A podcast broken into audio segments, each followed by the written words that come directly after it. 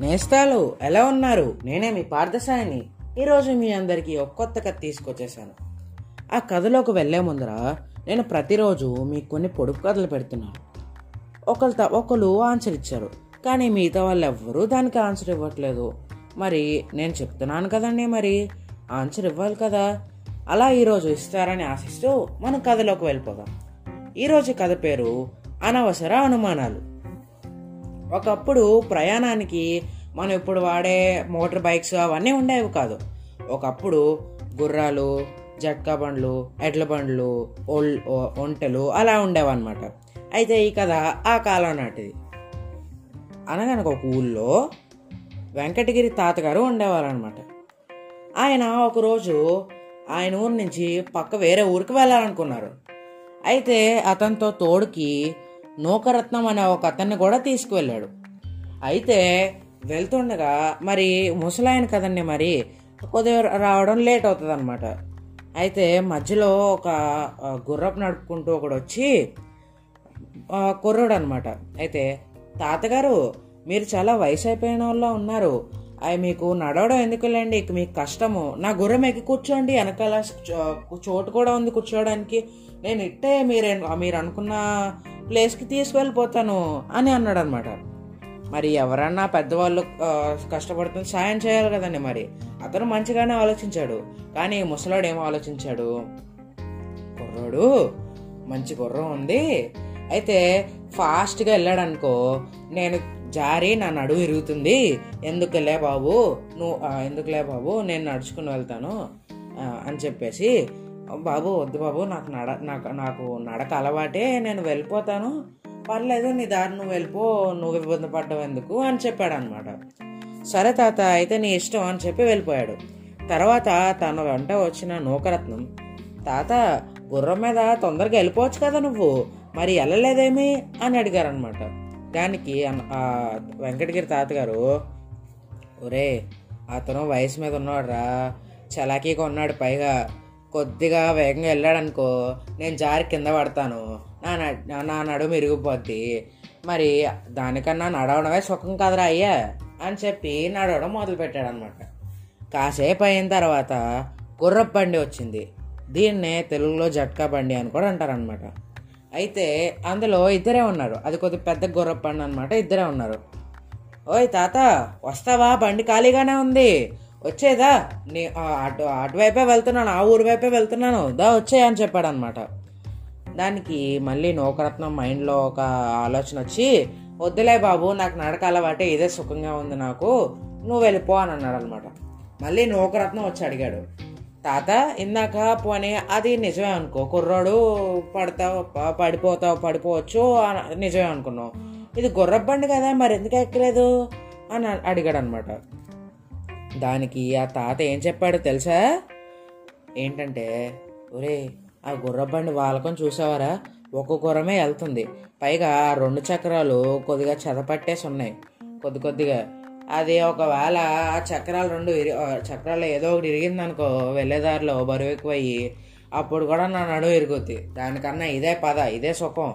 పద అని చెప్పి కొద్దిగా కోపంగా చెప్పాడు అనమాట అయితే చివరికి ఒక ఎడ్ల బండి వచ్చింది. ఎడ్ల బండి అంటే తెలుసు కదా నేస్తాలు? ఇంగ్లీష్లో దాన్ని బుల్లకాట్ అంటారనమాట అయితే ఇప్పుడు తాతగారు నౌకాతంతో ఒరే చూడరా రెండు ఎద్దులు నడుస్తున్నాయి పైగా చక్రాలు అన్నీ బాగానే ఉన్నాయి. ఒక్కడూ ఎక్కలేదు. మన ఇద్దరు వెళ్ళిపోవచ్చులేరా? అని అన్నాను అనమాట దానికి నౌకరత్నం లేదులే పెద్ద ఆయన నేను దారిలో ఒక ఊర్లో పని ఉంది నువ్వు ఎల్లు రావడానికి లేట్ అవుతుంది. నువ్వు వెళ్ళిపో ఆ ఎడ్ల బండి మీద ఎలాగా నీకు ఎడ్ల బండి మీద నడిపేవాడు ఉంటాడు కదా నీకు తోడుగా అని చెప్పి అన్నాడు అనమాట సరే అయ్యా అయితే అని అని చెప్పి ఎడ్ల బండి వాడి దగ్గరికి వెళ్ళి నాయనా ఈ పక్కన ఊరికి వస్తావా? అని అడిగాడు అనమాట దానికి ఆ ఎడ్ల బండోడు వస్తాను తాత ఎక్కి కూర్చో ఇట్టే తీసుకెళ్ళిపోతాను అని చెప్పి అడిగా అన్నాడు అనమాట అయితే అప్పటికే చీకటి పడింది.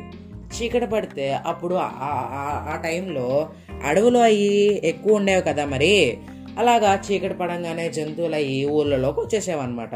అంటే ఎలుగుబంట్లు ఇంకా జింకలు అలాంటివి వచ్చేసాయి అనమాట కొన్ని కొన్నిసార్లు పులులు కూడా వచ్చేసేవంట. అయితే చీకటి పడింది.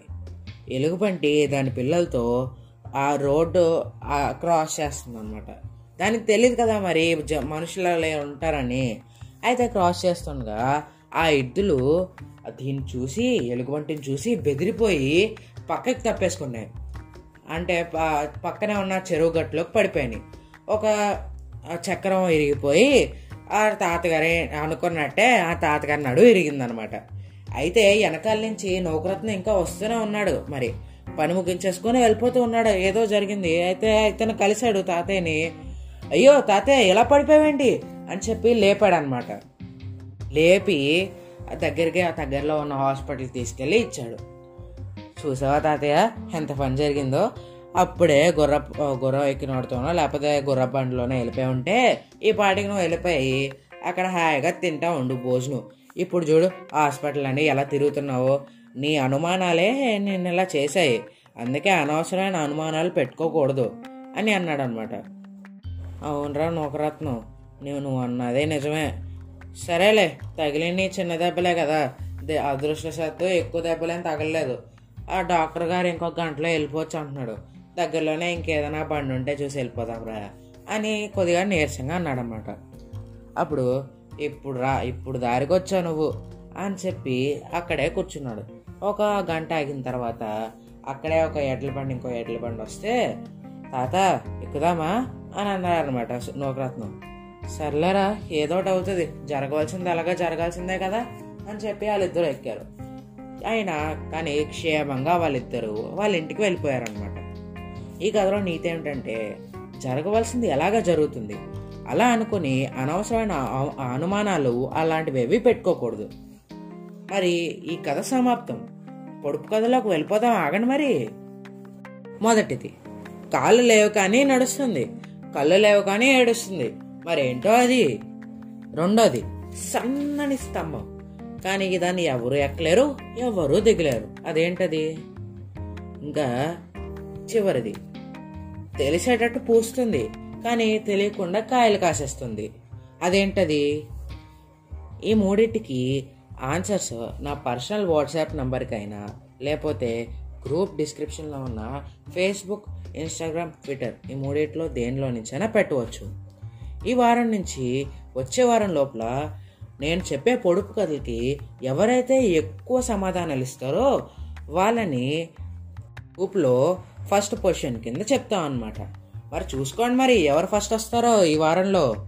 సరే మరి రేపు ఇంకో కథ మీ అందరి ముందు ఉంటాను. అంతవరకు సెలవు.